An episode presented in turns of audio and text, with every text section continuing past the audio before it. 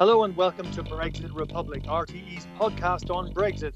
I'm Tony Connolly, RTE's Europe editor in Brussels. I'm Sean Whelan, RTE's London correspondent in Westminster. And I'm Colm Ó Mongáin, RTE's deputy foreign editor, normally in Dublin, but currently at home in Kildare. Each week, Brexit Republic assesses all the latest Brexit developments in Brussels, London, and in Dublin. This week, British and EU officials get up close and personal in Brussels with the first face to face negotiations on the future relationship since early March. But by all accounts, the new format did not deliver any magic. We'll assess what went wrong and where to from here, especially since Britain's chief negotiator David Frost has his mind on other things. And we'll take a look at a troubling issue that's lain dormant since the referendum the UK land bridge issue, and what Brexit will mean for Irish trade flows to the continent via the port of Dover once Britain leaves for real at the end of this year. So, Tony, the first week of face to face talk sounded rather like one of those dates where people meet in a place where it's easy to get out of if things go wrong. It did go wrong. Yeah, so they met in Brussels for the first time, Colm since early March. Uh, this time, instead of 100 negotiators coming over or 100 officials from London, there were only 16. Uh, and the reason for that was that these were the, the heads of the clusters uh, of officials who are tackling the different subjects in these negotiations. We have 11 what they call columns altogether.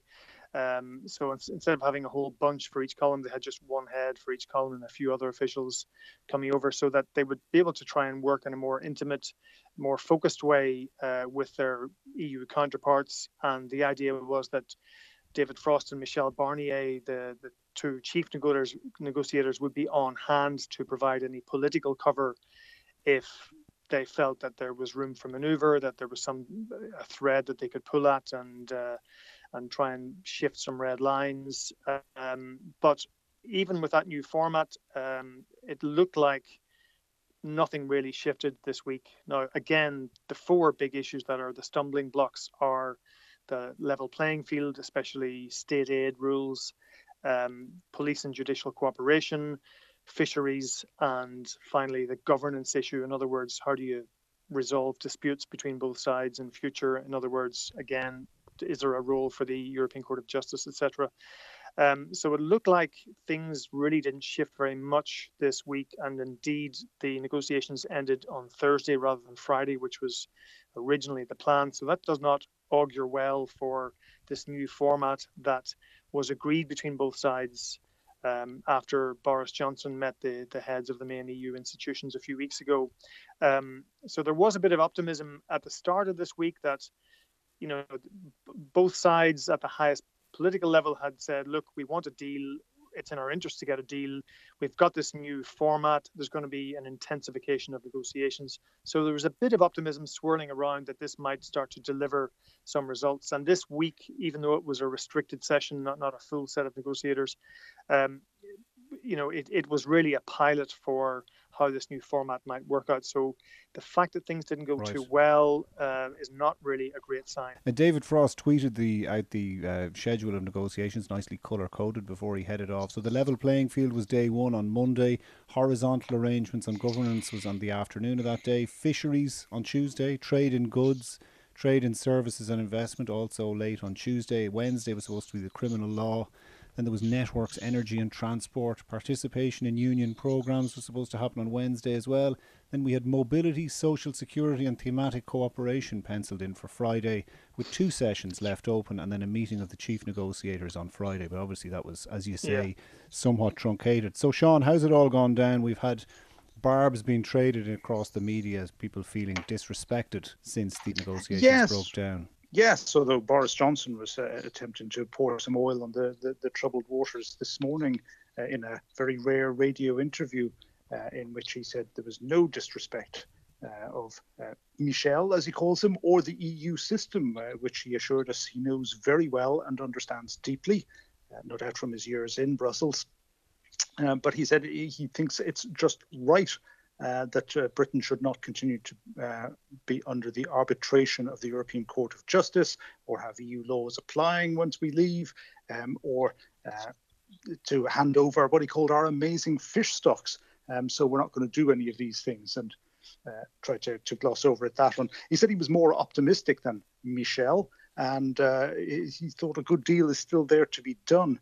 But he said, obviously, if we can't do that deal, we still have what he called the very good option of an Australian style arrangement uh, with the EU. So I guess saying, look, if, if these talks don't work out and we end up with no deal at the end of the year, uh, then we revert to what they call over here the Australian arrangements or what everybody else calls no deal. And post hostilities, Tony, what were the briefings like in Brussels?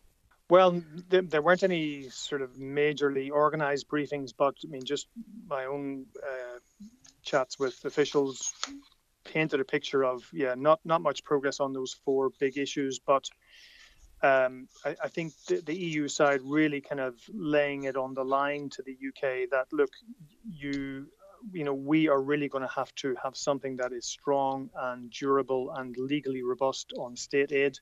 Uh, that's going to be a, a very major uh, red line for us. Um, and fisheries is going to be a, a, ver- a, very strong red line for the EU as well. Now, on fisheries, you know, there have been a few chinks of light here and there. Again, just for listeners, the EU wants pretty much the status quo so that all the quota arrangements that are allocated to member states, including Ireland, that they would more or less stay intact. The UK is saying, look, we're taking back control of our waters. Uh, yes, we will allow EU boats back into those waters, but we will have more of the quota uh, through an arrangement called zonal attachment. Um, we've mentioned this once or twice that it's hideously technical, and I won't go into it here, but um, those are the two uh, ends of the spectrum in terms of the negotiating positions. Now, Michel Barnier has kind of intimated that you know zonal attachment we can look at. Um, but we must look at other criteria as well, such as the historic access to UK waters that European fleets uh, have enjoyed. Um, one thing to remember on fisheries is that this is uh, an extremely important issue to Emmanuel Macron, the French president, and of course he's had a tough week with his cabinet resigning and uh, the prime minister resigning and having a pretty wretched time in the local elections. And he's going for election in, in two years' time, and he's not going to want the EU to surrender uh, willy nilly on fish and fisheries uh, because that constituency is very important, especially along that northwest uh, French coast, a very big, important political uh, constituency there and fishing communities. Uh, the far right have been doing quite well around there. So I think this is again, fisheries is going to be a very tough nut to crack, and it's it's going to take uh, quite some time. Overall, I would say that the feeling in Brussels was that the the EU really laid down the line on state aid and on the importance of the European Court of Justice to have a role in uh, the way state aid is monitored. Um, both sides would have to sign up to principles um, and from the principle, then you can you can set out uh, a, a, bunch of rules that everybody follows, but those rules can't cut across the EU's own uh, jurisdiction right. on state aid. And for that reason, you know, the ECJ must be in there somewhere, you know, in the background. Um, and also, when it comes to police and judicial cooperation, if the UK wants to get access to EU databases on crime and DNA and on vehicle licenses and so on, then you know the, the, the the European Court of Justice must be there in the background as well to ensure that citizens' rights are protected.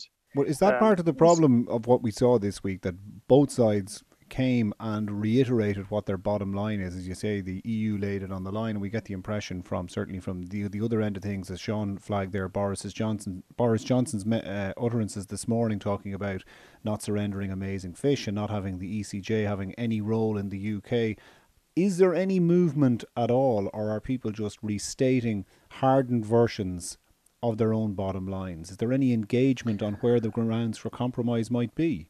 Well, I mean, there, there are ideas that have been flittering around uh, in the past few weeks, and people sort of snatch at uh, apparent openings, uh, but then the door kind of slams shut again. And we've seen that with uh, the level playing field and state aid.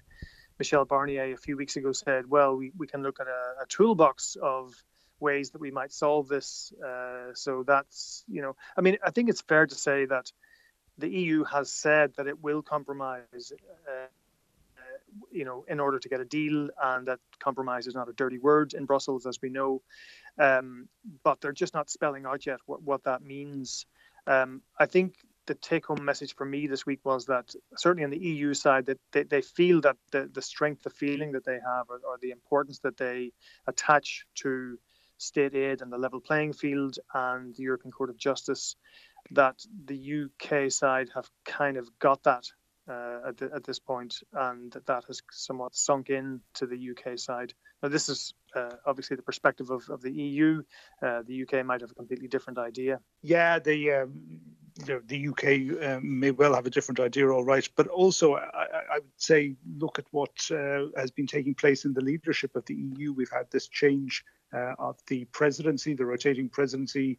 Germany is now in the chair, and Angela Merkel making addresses during the week, saying what has been said, um, perhaps less publicly uh, by uh, people like the, the head of the German uh, mission, the Perm Rep in Brussels, that really Brexit is a deal to be sealed in the autumn. It's a September, October uh, negotiation with heavy uh, political uh, action then. The real political action in Europe, the attention right now is on the, the budget and the COVID recovery fund. And, you know, Tony will tell you more about the build up to the summit that's happening in a couple of weeks' time there. But uh, that is where the energies of the uh, EU is uh, right now. And perhaps the British have taken that on board as well and are thinking, well, there's no point in making political concessions right now because the Europeans' mind isn't really on the game uh, at the moment. Again, this is something that the British side have been saying for a couple of months now that the, EU is focusing on other issues besides Brexit in the immediate term. And that other big issue is, of course, the, the budget and the COVID issue. Uh, they have set aside time for this, at least in Angela Merkel's mind, uh, for September, October, and perhaps that is the time really to do it. But then you'd wonder why they've fixed all of these other negotiating periods anyway. And if you're not seeing any uh, traction starting to be gained now in this renewed set of face to face talks, uh, perhaps is there much point in going on with them? Uh, one would have hoped that they would make progress at the margins on the technical issues and finesse things down so that really you're down to a few hard points to be solved uh, on a political level and that you have uh, developed so many understandings between the negotiating teams that you can more or less quickly move to draft the kind of conclusions that you need depending on what political deals get made in the autumn. But what happened this week didn't sound very good. And, and just a, a, final observation on the timings of, of, when all this fell apart. We mentioned a couple of weeks ago about the train timetables. Well, yesterday's uh, statements dropped shortly before the uh, once a day Eurostar left back to London. So right. there's no prospect even of running it into the afternoon or sticking around overnight. That there were certain deadlines in this, and they could see I think quite early on that this thing wasn't going anywhere, so they might as right. well pull the shutters down. If they're going to do it, they're going to have to pull the shutters down Thursday morning, or else they're going to be stuck for another night. Not the first time the railway timetables have caused trouble in Europe. um, oh, it's that time of the year as well. It is indeed. Uh, Tony, just the formation of government here, we got an announcement of uh, the cabinet, obviously, with Simon Coveney staying in position. He's going to be foreign affairs and defence comes into that as well, which is an interesting combination, but not for this podcast. Thomas Byrne is going to be the Minister for EU Affairs, uh, straddling the Department of An Taoiseach and the Department of Foreign Affairs. But looking at the programme for government, which I suppose come in, comes into sharper focus, particularly today when there was an announcement of 30 million to look at Rosslare Port under Brexit and the programme for government, one of 24 mentions to be precise, it says, We will continue to work with Dublin and Rosslare ports and Dublin airports to make sure they're ready for all Brexit scenarios. We will continue to underline the importance of the UK land bridge with the European Commission negotiating team and engage with our partners in France, the Netherlands, Belgium, and Germany to ensure the UK land bridge remains a viable and efficient route to market. It seems it's it's actually of all of the Brexit mentions in the programme for government, this one about the land bridge is perhaps the most specific and even though it's only a principles principles document, the most detailed. Yeah, this is very interesting because uh, the, the, the land bridge issue has suddenly broken surface again. Um, I mean, just just to kind of set it in context, at the moment, 3 million tons of Irish freight goes across and back to the EU single market, the, the continent, via the UK land bridge. Um, and it is by far the quickest way to get your goods to, to the single market. And it is preferred by people sending high value goods uh, and goods that, that are kind of just in time products. So, so a growing amount of food is being exported from Ireland to Europe um, last year, for the first time, food exports to Europe exceeded that to the UK, which is quite significant.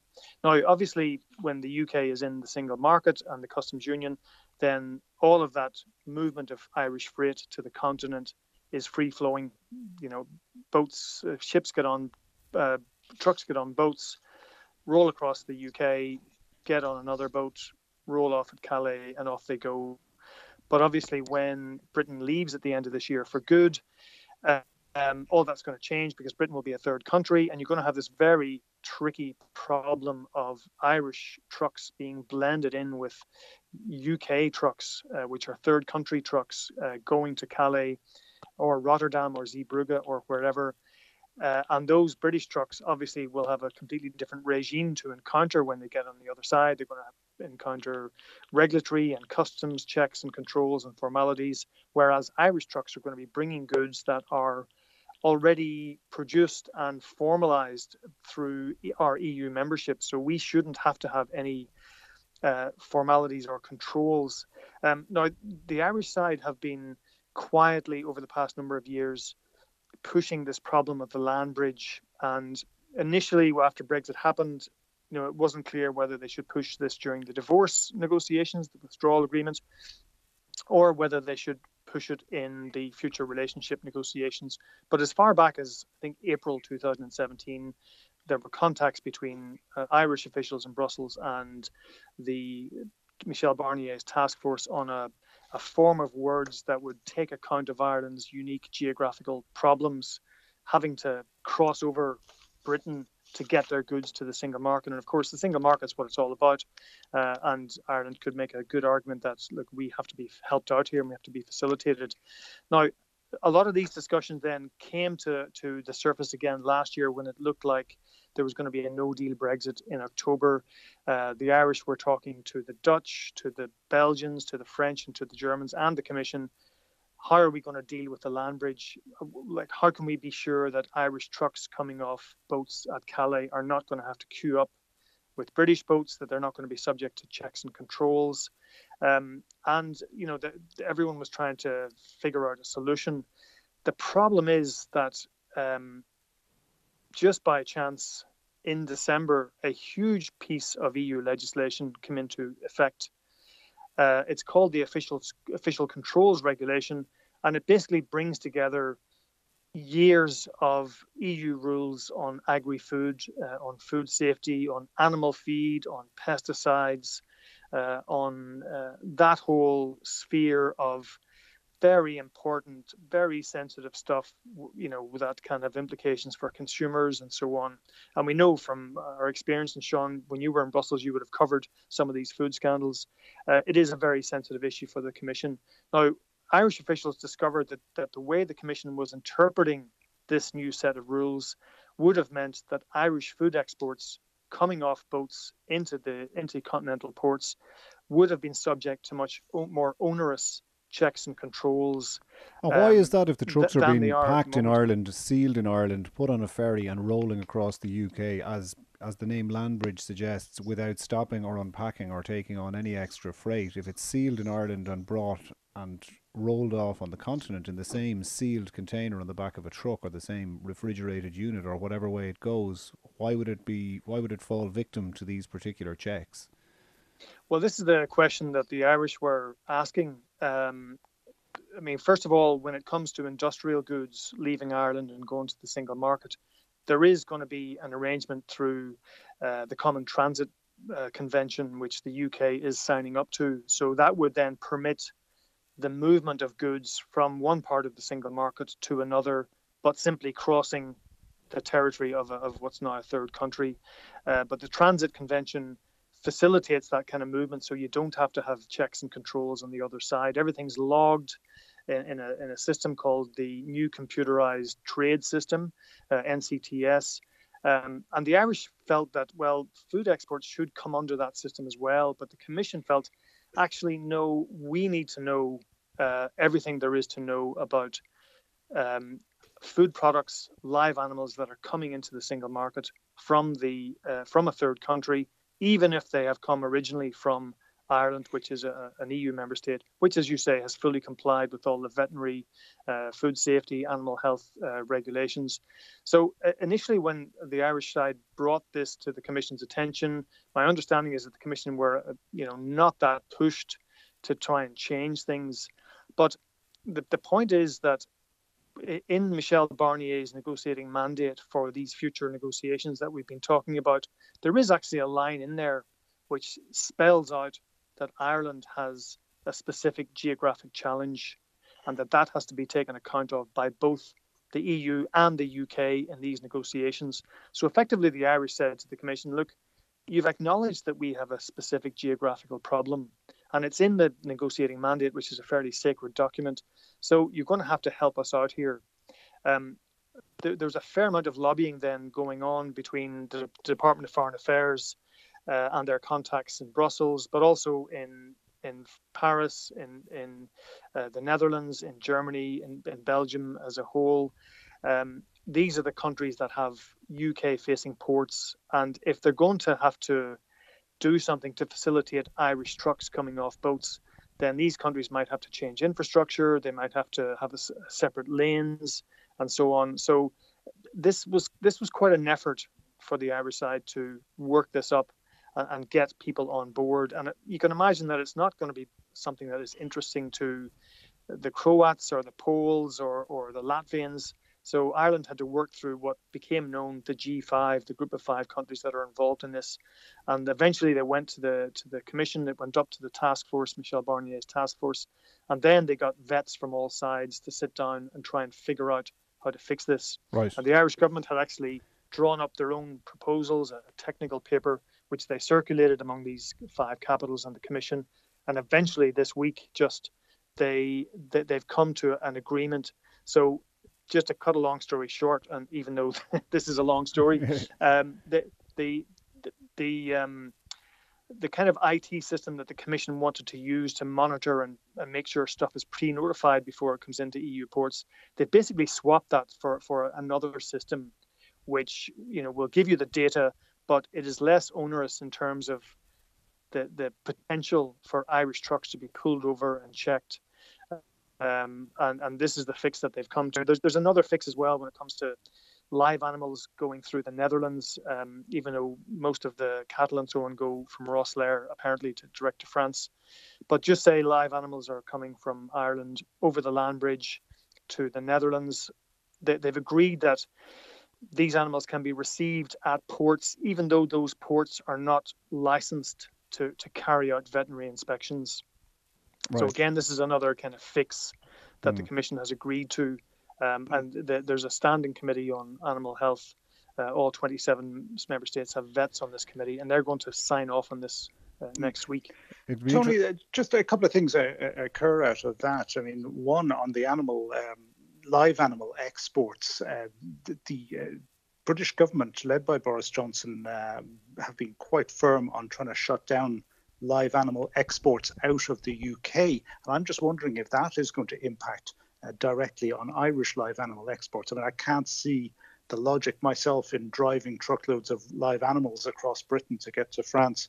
Uh, but if the British are clamping down on it, that might become problematic. I think it may even have been a manifesto commitment during the general election, but it was certainly talked about during the general election vote Tory and we will ban uh, live animal exports. Mm. And the other thing that occurs to me is there not precedent, though, here that the Irish can rely on, In that Greece has to send its uh, exports uh, through trucks going up through Macedonia and Serbia or Bosnia yeah. into other places, and they would face the same kind of transit arrangements under the Common Transit yeah, uh, exactly, Convention, yeah. and Turkey being part of the, the single market also uh, shipping stuff through. So yeah. I guess there's a, a, fair amount of it there. And my final thought on it is that the EU vet uh, agency is in Grange in County Meath, not too far from the Northern Ireland border. Um, or at least within striking distance of it.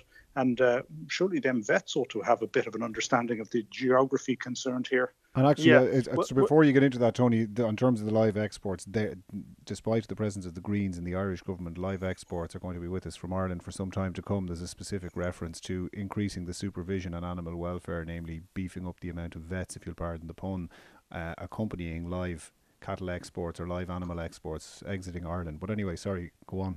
Yeah, well, just on on the first point, um, and, and this is kind of something that that I, I find a bit confusing because uh, in all of my conversations with officials uh, on this this whole question, live animals and ag- agri-food exports were kind of lumped together as as the real challenge here with this new legislation coming in from the EU. Um, but I was then contacted by the IFA this morning who said actually most of our live animal exports don't go over the land bridge. They go from Rosslare to Le Havre uh, or Cherbourg. Um, so that that's a kind of a puzzling sidebar to this story. Uh, I, I, guess there there are perhaps horses that are sent from Ireland across the land bridge to the Netherlands and to France, um, uh, or it may well be that they just want to cover all the bases in case this issue comes up, you know, if for whatever reason the live shipments do start to, to come across the land bridge more often, notwithstanding what Boris Johnson has said. Um, but Sean, in, in answer to your question about the Balkans, um, funny you should say that because th- that is really the essence of the Commission's response to this Irish proposal because yes, there are provisions in there for goods going from, say, Croatia or Slovenia to Bulgaria or Greece because they have to cross uh, either Serbia or Bosnia, uh, not EU member states. So you have a transit arrangement there. The difference is, though, that the, the, length of the transit there is short. It's it's a couple of hours, um, whereas the transit from Ireland to the to the continent across the land bridge is quite long. And if you're talking about uh, live animals or food, the longer that those consignments have to stay in a third country, the higher the risk. Um, I mean, for example, if any uh, live animals come across the land bridge from Ireland and there's an outbreak of foot and mouth in the UK, those animals will not be permitted into the the continent, even though they've been raised in Ireland. The very fact that they've they've crossed the, the UK transit uh, land bridge. they wouldn't be uh, they wouldn't be brought back into Ireland either, given the, the strict quarantine that Ireland applies on foot and mouth. Yeah. Mm. Sean, on your end, you yeah. could you could foresee some practical problems coming along if, if, for example, Irish goods, Irish trucks were to be treated differently. Presumably, uh, that could create issues with how how people even roll onto a ferry if there's going to be different prioritized treatment for EU trucks coming off on the other end. We both have a shared cultural love of fair queuing uh, in our respective countries on, on the islands. You could see that these could become points of irritation, at least if only for cultural reasons, down at Dover. They, they could be, put it mildly. they, they, could be uh, points of cultural convergence. But then again, uh, one of the, the great uh, battle cries of Brexiters might actually come to the uh, rescue here, which is the technological solution uh, to all of these things, which is to have the documentation all done electronically in advance and that the customs clearance is done electronically and via text messages or emails to the truck drivers on board the ships before they even dock. I mean, that was the system that was explained to me a couple of years ago when Dublin Port built its new customs facilities and was ready uh, for the then hard Brexit deadline. Remember that in the dim distant past of, of March 2018. Well, now uh, the uh, British Customs are talking about doing a, a, similar thing with their new system, which isn't quite ready yet, but this is what they're they're planning to do with it. Uh, and it kind of makes sense, given that at the port of Dover there's no room, there's physically no room to park trucks and do inspections, so they have to keep uh, things rolling along. Uh, and on the French side, there's a new system there as well, which they, they think is very good and works. And some people uh, with the tongue not too far in the cheek have suggested that the British just uh, buy the French system and operate that instead of trying to build a, a, new system from scratch. But there is a kind of a technological solution which should, in theory, uh, enable uh, people to get through without big queues and that only uh, trucks that do need to be inspected will be pulled aside. And as we know, that's a, pretty small number of any given shipload uh, of uh, freight coming on a, either a ro-ro or a lift on lift off basis.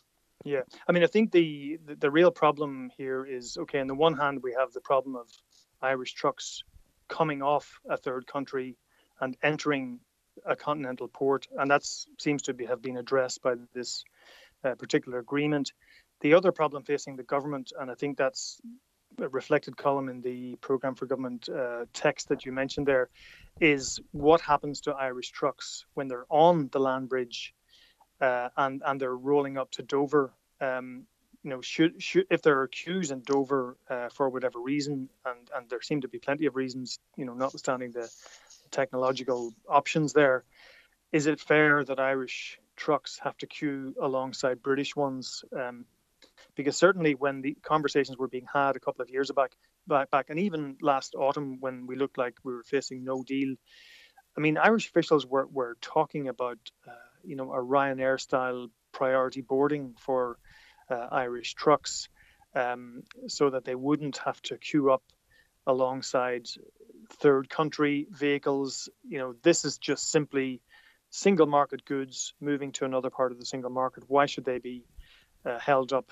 uh, and mingled in with uh, British third country trucks? Of course, you can imagine a scenario where Irish trucks are being waved along the hard shoulder.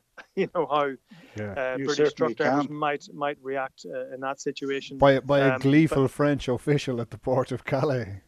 Well, exactly, but I mean the the, the problem. Or even was, in in England, which is worse yeah. still, if if there uh, somebody has to direct. Uh, British trucks into some holding pen and uh, allow EU, mostly Irish trucks, uh, to go down some kind of an, an express entry lane.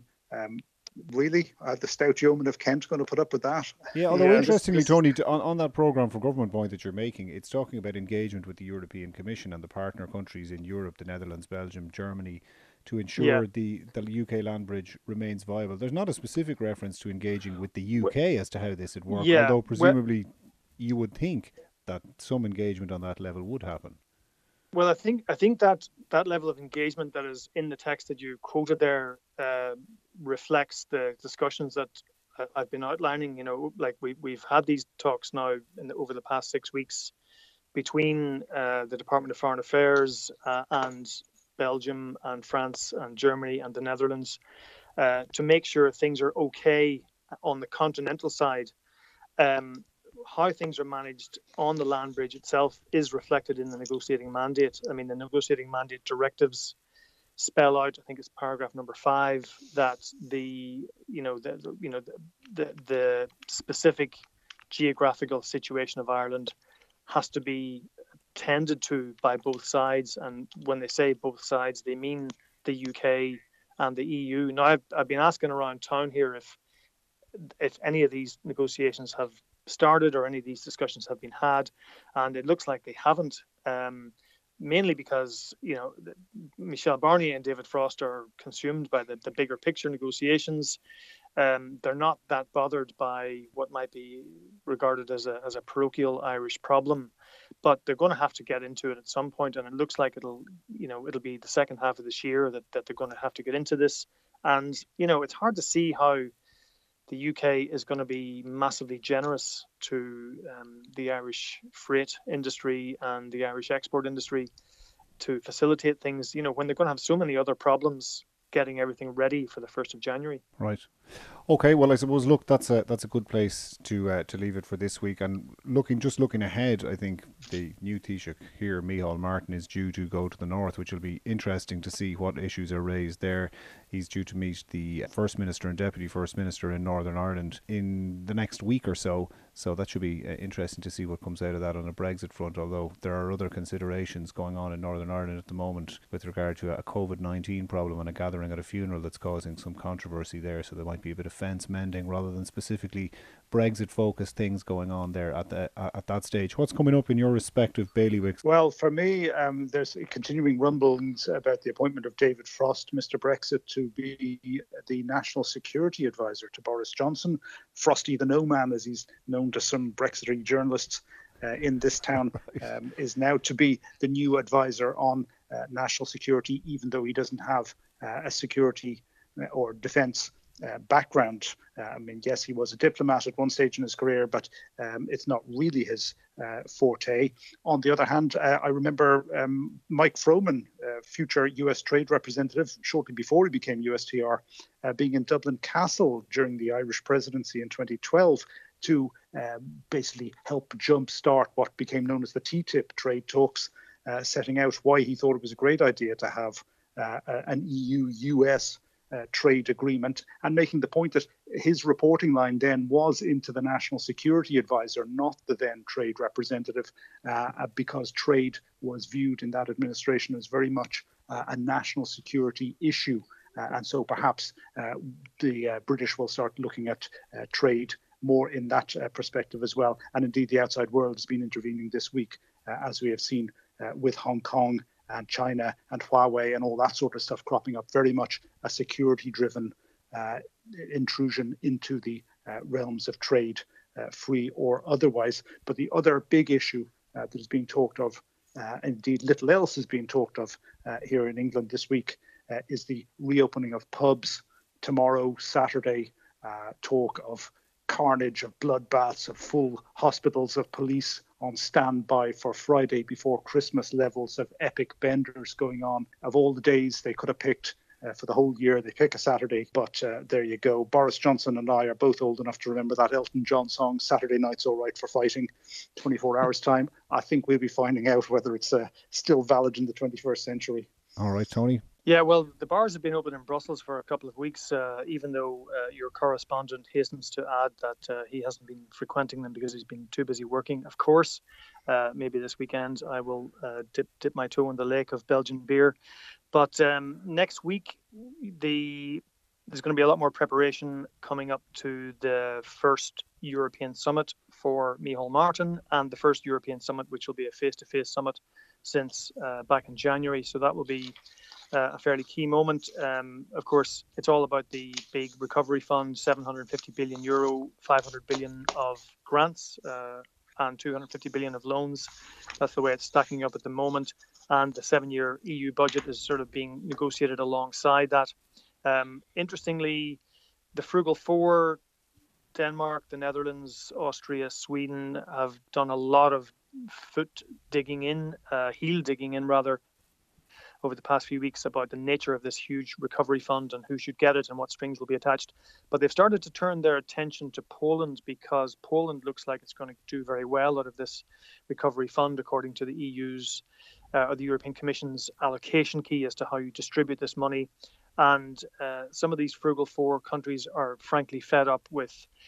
Uh, Poland uh, allegedly trampling over the rights of LGBT, uh, the whole rule of law question in Poland over the judiciary, um, Poland's attitude to migration, Poland's attitude to climate change. So there's a lot of uh, unexpected anger building up among the frugal four and other countries as well about you know why should Poland do so well out of this fund when it is such a truculent member of the European Union on all these issues. Uh, so that is an indication of how dirty this fight is going to be over the next few weeks. Another big thing next week, of course, is the election of the president of the Eurogroup. That's going to be on Thursday. Uh, 19 f- uh, finance ministers uh, a vote each, so it's a straightforward. Whoever gets the 10 votes uh, can uh, will win it. Um, Paschal Donohoe is obviously in with a shout. Uh, he's up against the Spanish candidate Nadia Calvino and the Luxembourg candidate Pierre Gramegna. Um, and you know, it'll be interesting to see how this pans out. I think Paschal Donohoe is in with a shout even though uh, the Spanish candidate is is uh, the favorite because she's highly experienced and uh, she's a woman for the gender balance uh, element of things. And uh, but Paschal Donohoe is presenting himself as a bridge builder between the frugal north and the the more flaithiúlach uh, south, if that's the right way to put it. Uh, and you know, it'll be interesting to see how this uh, this vote pans out next week. Right. Okay. Well, that's it for this episode. From me, Colm Ó Mongáin, from his bedroom in Kildare. From me, Sean Whelan, in the Black Tower on Millbank in uh, Westminster here in London. And from me, Tony Connolly in Brussels. Thanks as always for listening.